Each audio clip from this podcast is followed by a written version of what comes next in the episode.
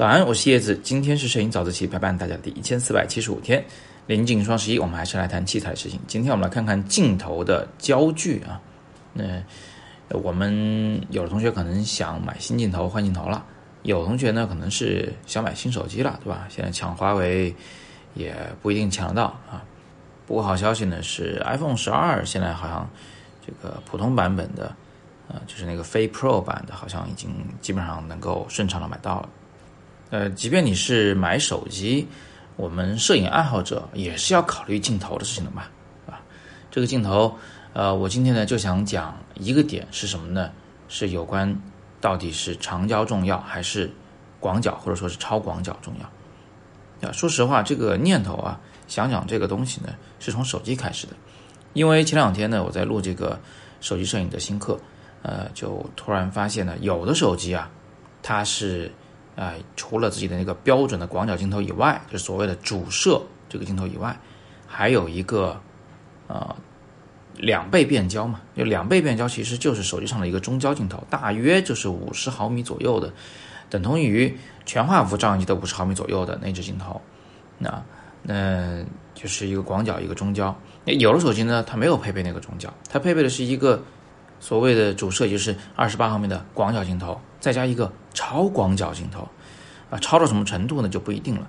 总之呢，就是这是两种搭配，第一种是广角加中焦，一种是广角加超广角，啊，当然还有第三种呢，就是它背后镜头比较多，从这个标准广角到超广角到中焦，甚至到中长焦，它都有啊。这种手机呢，我这里也有。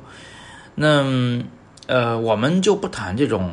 什么焦距都有的手机啊，这一镜走天下的咱也没法聊，是吧？你就买它就好了。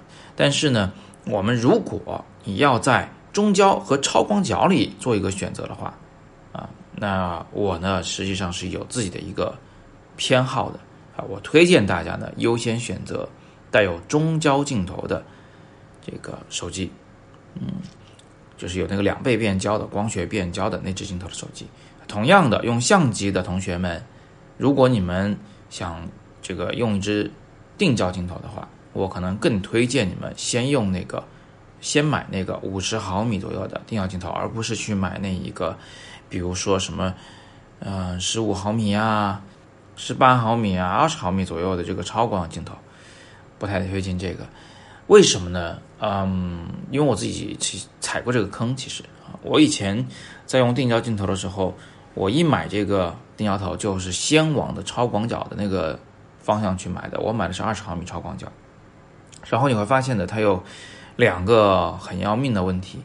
第一个呢是它真的是太广了，每次拍照呢，画面中容纳的物体数量太多，我 hold 不住啊。啊，就是你没有办法考虑的那么周全，让所有的物体在画面中都呈现在它应该在的位置，让它们每一个物体之间的关系都那么的恰如其分，让整个画面看上去还是一个整体，做不到，就是乱糟糟，一团糟。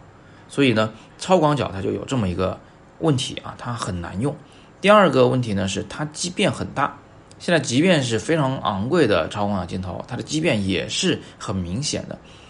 那比如说你拍人，这个人的脑袋稍微往这个头啊犄角旮旯里面，往这个画面四角里面靠一点，你就会发现他头就被拉扯变形了。有时候一不小心可能跟外星人似的，跟火星人似的。所以呢，这个畸变问题导致我们在拍很多东西的时候都很难受啊。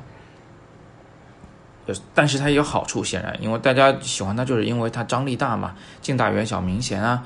拍个桥梁啊，拍个什么的，还是挺给力的。尤其是那些曲线的桥梁啊，就是正在转着圈的弧线的桥梁，因为那些东西稍微变点形你也看不出来。但你要是直线的桥梁，它被拉变形以后，其实看上去还是比较难受的。包括一些直线的建筑物，在超广角镜头里它变形以后也是会比较难受的啊。所以基基于吧这个超广角的两大这个缺陷啊，就是第一个是它东西太多比较难用，就加法。大家不见得每个人都玩得好，另外呢，就是它的呃这个畸变比较明显，这个也后期校正，哪怕是后期校正，它也会有点损失，画面损失。所以呢，我建议啊，如果你现在要买一指头啊，或者要买个新手机，那你要在中焦头和这个超广角中间做选择的话，我强烈建议你先上中焦头那个的应用范围会广得多，拍个人又好看，是吧？脸部又不太变形，而且可以把远处的东西拉近一点点，呃，而且还容易有景深效果，背景会容易虚化，等等等等一系列的好处。最重要的还是整个画面里的事物变少了以后，非常利于你做减法，在构图的时候会更容易。特别对于初学的摄影爱好者来说，中焦有五十毫米左右的镜头是相当容易出片的镜头，拿它去扫街呢。成就感是满满的，那个超广角呢？哎呀，这除非你对自己要求真太低了，否则的话，我相信你一定会受到打击，好吧？所以，呃，今天是连着相机爱好者带手机爱好者一起讲了啊。咱们这个，因为它俩都是相通的啊，焦距呢都是一回事儿。那么大家还有什么有关买器材的问题呀？趁着双十一之前，赶紧的在我们的微信公众号“摄影早自习”下方向我提问。